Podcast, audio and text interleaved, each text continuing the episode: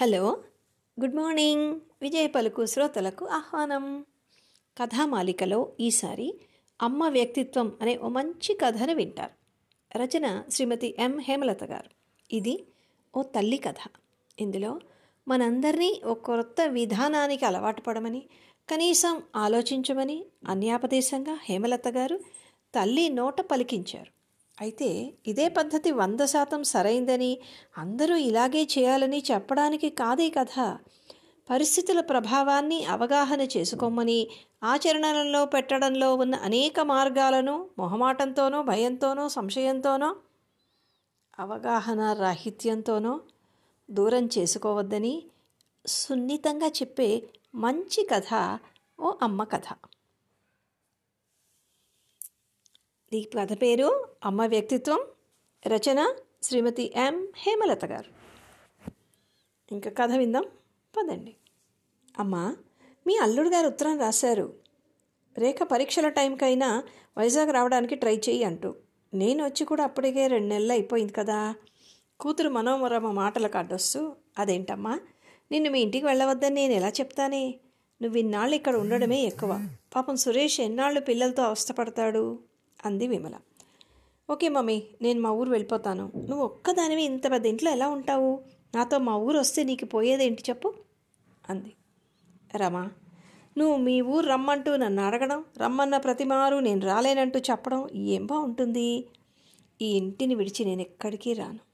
రాలేను. మీ నాన్నగారు పోయారని మీరందరూ అంటున్నా నాకెందుకో ఆయన ఇక్కడే తిరుగాడుతున్నట్లు ఉంటుంది ఆయన స్మృతులు నన్ను ఇంకా వెంటాడుతూనే ఉన్నాయి. మౌనముద్ర దాల్చింది విమల. నెట్టూర్చింది మనోరమ. అమ్మ మౌఢ్యం అర్థం కాదు. ఆరోగ్యం దెబ్బతిని అరవై ఏళ్ళు పైబడ్డ ఈ చరమ దశలో ఎందుకు ఈవిడ ఏకాకిగా ఇక్కడ ఉండిపోతానంటుందో మనోరమకు అంతు చిక్కడం లేదు. అన్నయ్యల గురించి ఎంత తక్కువ చెప్పుకుంటే అంత మంచిది. పెద్దన్నయ్య వినోద్ అమెరికా నుండి నాన్న చనిపోయిన పదో రోజు కానీ రాలేకపోయాడు. చిన్ననయ్య ప్రమోద్ రావడం అయితే వచ్చాడు కానీ నా భార్య నిండు గర్భిణి అంటూ ఉన్న పది రోజులు ఆవిడ సేవలకే పరిమితమయ్యాడు. అమ్మకి కొంతలో కొంత సాంత్వన కలిగించింది తాను తన భర్త సురేష్ తన పిల్లలు ప్రణవ్ సురేఖలే. ఎలాగో అమ్మ తనతో రాదు అన్నట్లు బిహేవ్ చేసి వచ్చిన వారానికి అమెరికా చిక్కేశాడు వినోద్. లక్నోలో ఎముకలు కొరికే చలి. అంత చలి అమ్మ భరించలేదు అంటూ ప్రమోద్ ఇచ్చిన వాతావరణ సూచనకి అమ్మకు చికాకు వేసి ఒరే నువ్వు బెంగెట్టుకోకురా. నేను రాను కాక రాను మీ లక్నోకి. అయినా ఇక్కడ నాకు అలవాటైన డాక్టర్ ఉండగా అక్కడికి వచ్చి అవస్థపడ్డం ఎందుకు? అంటూ కొట్టేసింది. సరే నీ ఇష్టం. ఒక్కదానివి ఎలా ఉంటావు ఇక్కడ? అసలు నలుగురు ఏమనుకుంటారు? నీ ఆరోగ్యం గురించి మాకు బెంగ ఉండదా? ఈ ఊర్లో మా స్నేహితుడు ఒకడు మంచి ఓల్డేజ్ హోమ్ నిర్వహిస్తున్నాడు. అందులో చేరిపో. అన్ని సౌకర్యాలు ఉంటాయి. మాకు నిశ్చింతగా ఉంటుంది అంటూ ప్రమోద్ ప్రపోజల్ ఇచ్చినప్పుడు మాత్రం చెప్పరని కోపం వచ్చింది అమ్మకు. తెగేసి చెప్పేసింది నేను ఇల్లు వదిలి ఏ వృద్ధాశ్రమాలకు రాను అంటూ. తానున్నది వైజాగ్లోనే కదా తన దగ్గరికి రావచ్చు అమ్మ. అమ్మంటే ఎంతో గౌరవం ఇచ్చే తన భర్త సురేష్ ఎంతో సంతోషిస్తాడు. కానీ కొందరిని ఈ జన్మలో మార్చలేము నాకు ఇల్లు పరిసరాలు అలవాటయ్యాయి. నేను ఈ ఊరు వదిలి ఎక్కడికి రాలేను. నన్ను బలవంత పట్టకండి ప్లీజ్ అంటూ పదే పదే చెప్తున్న అమ్మను ఒప్పించి వైజాగ్కి తరలించడం ఎలాగో అర్థం కాక లేచి వెళ్తున్న కూతుర్ని సమీపించింది విమల. రమా నువ్వు వస్తున్నట్లు సురేష్కి వెంటనే ఉత్తరం రాయి. విశ్వానికి చెప్పి టికెట్ రిజర్వ్ చేయించుకో. నన్ను గురించి దిగులు పెట్టుకోకు. నాకేం కాదు. నేను చెప్పానుగా పీజీలు కావాలంటూ పేపర్లో ప్రకటన ఇప్పించానని. ఇవాళ రేపో ఎవరో ఒకరు రాకపోర్లే. నాకు నచ్చిన వాళ్ళని సెలెక్ట్ చేసుకుంటాను.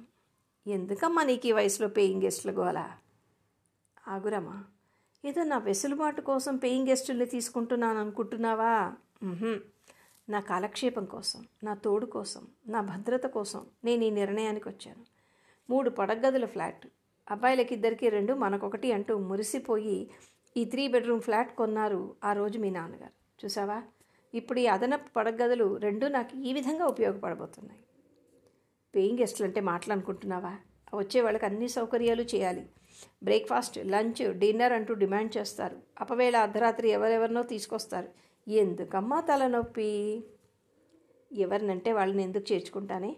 వాళ్ళ పూర్వాపరాలన్నీ తెలుసుకునే ఎన్నుకుంటాను. పాతికేళ్ళుగా పనిచేస్తున్న జయమ్మ తన కోడలు కాంతాన్ని వంటకు పెడతానంది. జయమ్మ కొడుకు విశ్వం ఎలాగే ఉన్నే ఉన్నాడు. అయ్యగారు ఆనాడు నాలుగు ముక్కలు నేర్పించి బళ్ళో వేసి చదివిన ఫలితంగా నాకు అటెండర్ ఉద్యోగం వచ్చిందమ్మా. ఇదంతా అయ్యగారు చలవే అంటూ నమ్మిన బట్టులా ఇంటి చుట్టూ తిరుగుతూనే ఉంటాడు. నీకు తెలుసుగా మీ నాన్న మంచాన పడినప్పుడు అన్నీ వాడేగా చేసేవాడు? అహోరాత్రాలు. అది నిజమే అనుకో. అమ్మా నువ్వు ఇంకేమీ ఆలోచించకు. నీ ప్రయాణ ఏర్పాట్లు చేసుకో. అదో ఫోన్ మోగుతోంది. అల్లుడు గారు కాబోలు. త్వరగా వైజాగ్ వచ్చేస్తున్నానని చెప్పు అంటూ ఆపేసింది విమల. అమ్మని చూసి అప్పుడే ఆరు నెలలు అయింది ఆమె దగ్గరికి అదో వెళ్దాం ఇదో వెళ్దాం అనుకుంటూనే ఇంతకాలం గడిచిపోయింది. టెలిఫోన్ సౌకర్యం ఉండబట్టి సరిపోయింది. లేకుంటే తాను ఇన్నాళ్ళు అమ్మ దగ్గర ఉండగలిగేదా? అమ్మ దగ్గరికి వెళ్ళకుండా ఉండడం కుదురుతుందా? వేసవి సెలవుల్లో ఏకంగా పిల్లలతో వద్దామనుకుంది. కానీ అన్నయ్య ప్రమోద్ ఘాటుగా ఉత్తరం రాయడంతో ఇలా బయలుదేరింది ఉన్నట్లుండి. అయినా అమ్మ ఎందుకు ఇలా చేసింది? మనోరమ ఆలోచనలు ఆటోతో పోటీపడి పరుగులు తీస్తున్నాయి. ఆటో దిగిన మనోరమను చూసి పరిగెత్తుకుంటూ వచ్చిన వాచ్మెన్ చేతికి సూట్ కేసు అందించి లిఫ్ట్ కేసు నడిచింది మనోరమ. బజర్ నొక్కగానే తలుపు తెరిచిన విమల రారమ్మా ఇప్పుడే రైల్వే స్టేషన్ ఫోన్ చేశాను. ట్రైన్ కరెక్ట్ టైంకే వచ్చిందన్నారు అల్లుడు గారు. పిల్లలు బాగున్నారా?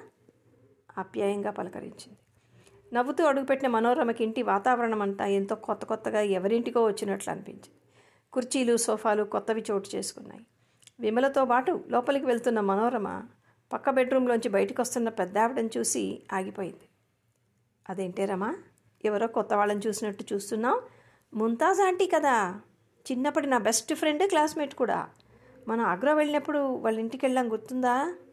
"ఆ, గుర్తుకొస్తున్నారు. ఎలా ఉన్నారా ఆంటీ? మొక్కుబడిగా ముక్తసరిగా పలకరించి లోపలికి నడిచింది మనోరమ. డ్రాయింగ్ రూమ్లో కూర్చుని కాఫీ తాగుతున్న కూతురు వద్దకు వచ్చింది విమల.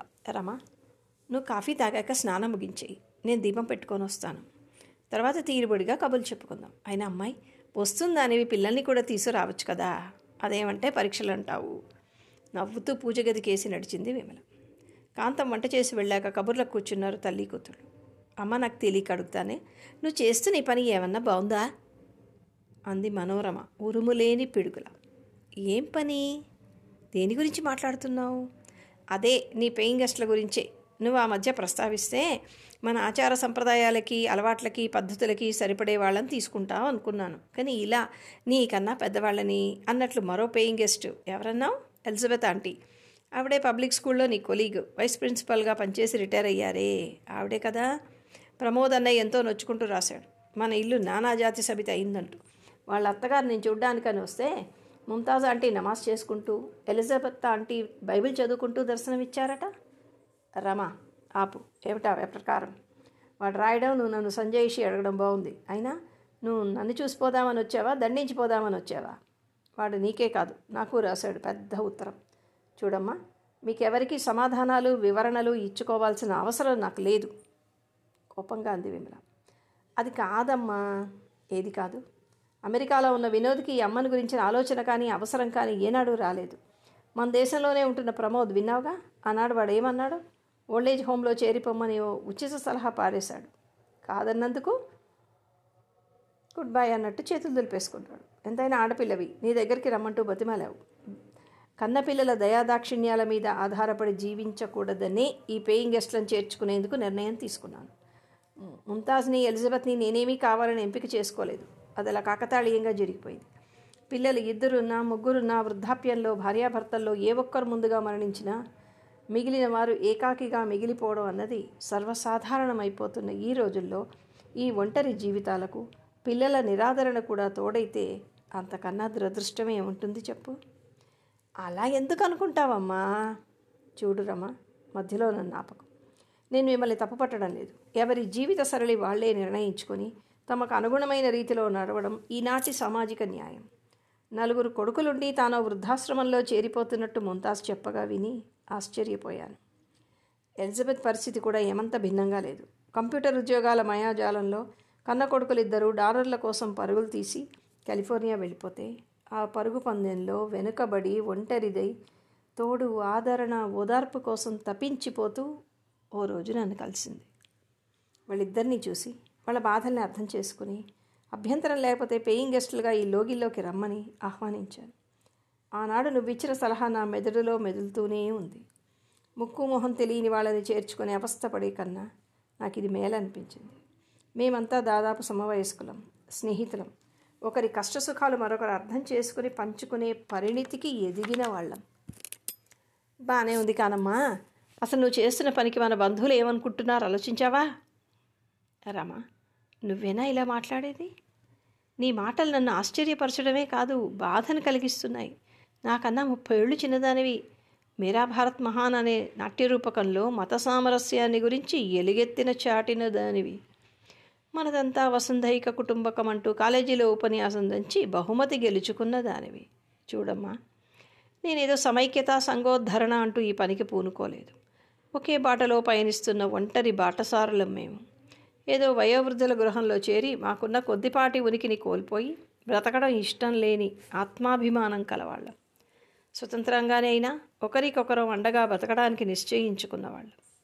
మహానుభావుడు మీ నాన్న. ఈ ఇంటిని నా పేర రాసి నాకు ఇంత స్వేచ్ఛను ప్రసాదించాడు. లేకుంటే పరిస్థితి ఎలా ఉండేదో? అయినా రమా నా బ్రతుకుని ఇలా నన్ను కడతీర్చని. ఎప్పుడైనా చూడాలనిపిస్తే తప్పకుండా రా. ప్రమోద్తో కూడా అదే చెప్పు. మీరు నా పిల్లలు. నన్ను చూడడానికి మీకు అనుమతి అవసరం లేదు. మీకై ఈ ఇంటి తలుపులు తెరిచే ఉంచుతాను. అంతేకాని నా జీవితాన్ని జీవన శైలిని శాసించే హక్కు మాత్రం మీకు లేదు. ఎంతో స్థిరంగా మాట్లాడుతున్న తల్లికేసి విస్తుపోయి చూస్తూ ఉండిపోయింది మనోరమ. కాసేపు మౌనం వహించిన మనోరమ ఏమనుకుందో. సరే అమ్మా ఇప్పటికీ పద్ధతి బాగానే ఉన్నట్టు అనిపిస్తోంది. ఇంకా కొంచెం వయస్సు పైబడి కాళ్ళు చేతులు ఆడక వేరొకరి మీద ఆధారపడే పరిస్థితి అంటూ వస్తే అర్ధోక్తిగా ఆపేసింది. ఓ అదా నీ అనుమానం? చూడరమ్మా మనం ఎప్పుడో నిస్సహాయలం అవుతామని ఇప్పటి నుంచి పరాయి వాళ్ళ మీద ఆధారపడి బతకడం నాకు ఇష్టం లేదు. రాబోయే రోజులను గురించి నేను ఆలోచించాను. ముగ్గురం స్నేహితులం. అందరం ఒకే మారు కట్టకట్టుకొని మంచాన పడతామని అనుకోవట్లేదు. ఒకవేళ ఆ పరిస్థితి వస్తే బోల్డ్ అని నర్సింగ్ హోమ్లు ఓల్డేజ్ హోమ్లు ఉన్నాయి. చ ఏంటమ్మా? నువ్వు మరి విడ్డూరంగా మాట్లాడతావు. ముగ్గురు బిడ్డల తల్లివై ఉండి అనాథలా ఎందుకు ఆలోచిస్తున్నావు? కినుకగా అంది మనోరమ. లేదు. నేను ప్రాక్టికల్గానే ఆలోచిస్తున్నాను. ఈనాటి ఈ నవ సమాజంలో ఏ ఒక్కరూ ఏ ఒక్కరి కోసమో బ్రతుకుతాడనో బ్రతుకుతుందనో బ్రతకాలనో భావిస్తే అది అవివేకమే కాదు వెర్రితనం కూడా. మన జీవితాలు పూర్తిగా మనవి. వాటిని నిర్దేశించుకోవడంలో మనకు ఏది ఆనందాన్ని సంతృప్తిని కలిగిస్తుందో దాన్ని ఆచరించడంలో తప్పలేదు. అందున వేరే వాళ్ళకి కష్టం కలిగించకుండా జీవించడం కూడా ఎంతో అవసరం. నిర్దిష్టంగా దృఢంగా తెగేసి మాట్లాడుతున్న తల్లికి ఏమని సమాధానం చెప్పాలో స్ఫురించక మ్రాన్పడిపోయింది మనోరమ. మొదటి నుంచి అమ్మ పంధ అమ్మదే. తనకేది ధర్మం అని తోస్తే అది ఎంత కష్టమైన పనైనా అక్షరాలా చేసి తీరేది అమ్మ. అమ్మ తీసుకున్న నిర్ణయంలో తప్పేమిటో తెలుసుకోలేకపోయిన మనోరమ తల్లి వద్ద కొద్ది రోజులు గడిపి కొంత అసంతృప్తిగా వైజాగ్ వెళ్ళిపోయింది. అలా పేయింగ్ గెస్టులందరూ తమ స్నేహితురాళ్ళని తన చల్లని లోగిల్లోకి చేర్చుకొని శాంతియుత సహజీవనం చేస్తూ క్రమేణా తన వ్యాపకాన్ని కొంత విస్తృతపరుచుకుంది విమల. అనాథాశ్రమంలోని పిల్లల బాగోగులు వాళ్ళకి ఫీజులు యూనిఫామ్లు పుట్టినరోజులంటూ తన సంపాదన పరిధిలో నుంచి సహాయ సహకారాలు అందించసాగింది. వృద్ధుల హోంలోని నిస్సహాయులైన పేదలకు బట్టలు కళ్ళజోళ్ళు పండగలకి పబ్బాలకి స్వీట్స్ పంచిపెడుతూ అనాథులైన వృద్ధులను ఆదరంగా ప్రేమగా పలకరిస్తూ వారితో చెలివి చేస్తూ వారి అభిమాన అనురాగాలను చూరగొన్నది. అమ్మకు తమ అవసరం ఆసరా ఏనాటికైనా కలక్కపోతుండా అని ఎదురు చూసిన విమల వారి సంతానానికి చివరకు నిరాశే మిగిలింది.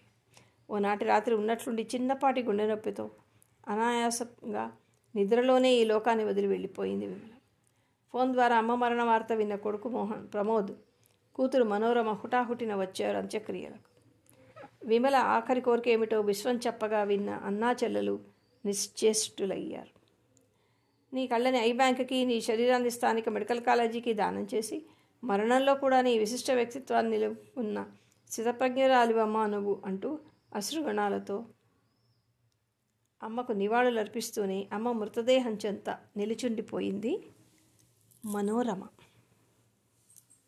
ఇది పదిహేను ఆరు పంతొమ్మిది వందల తొంభై తొమ్మిదిలో ప్రచురించబడ్డ కథ. అంటే దాదాపుగా ఇరవై నాలుగు సంవత్సరాల క్రితం కథ.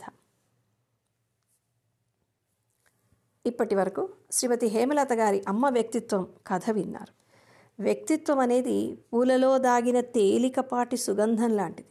ప్రతి వ్యక్తి జీవితము ఓ దారిని ఎదుటివారికి పరిచయం చేస్తుంది. ఈ జీవన చదరంగంలో మనకు ఎదురైన ప్రతివారు గురువులే అనుకోండి. కొందరు ఏం చేయాలో చెప్తే మరికొందరు ఏం చేయకూడదో చెప్తారు. ఎలా చెప్పినా పాఠం పాఠమే కదా! ఏ పాఠం ఎంచుకోవాలనేదే మన అసలైన వ్యక్తిత్వం. ఈ కథ మీకు నచ్చింది అనుకుంటాను. మరో కథతో మళ్ళీ కలిసే వరకు సెలవా మరి? మీ విజయ కందాళ.